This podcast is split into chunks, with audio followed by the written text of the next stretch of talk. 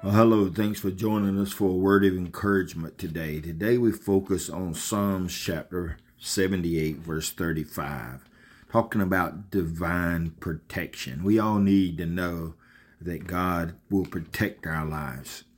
It says, They remembered that God was their rock, that God Most High was their Redeemer.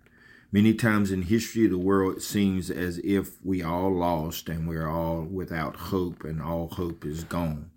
But God has saved people and nations from devastation in miraculous ways and has enabled them to overcome dangers and transform defeat into great, great victories.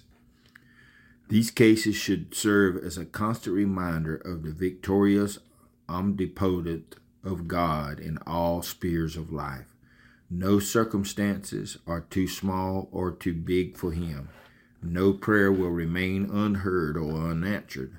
Only in him will you find deliverance from your distress.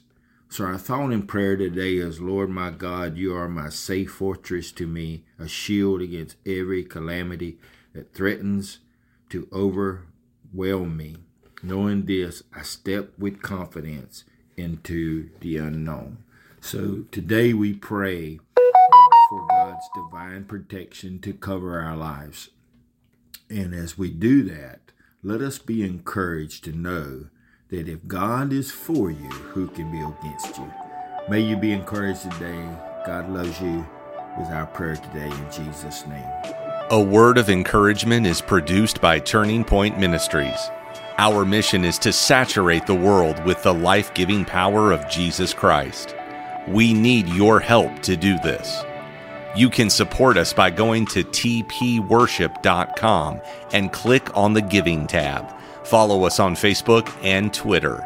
Apostle Locklear is also streaming on Life Now TV, available on Roku, Apple TV, and Amazon Fire. Download our mobile app for Apple and Google. It is time to live your best life now.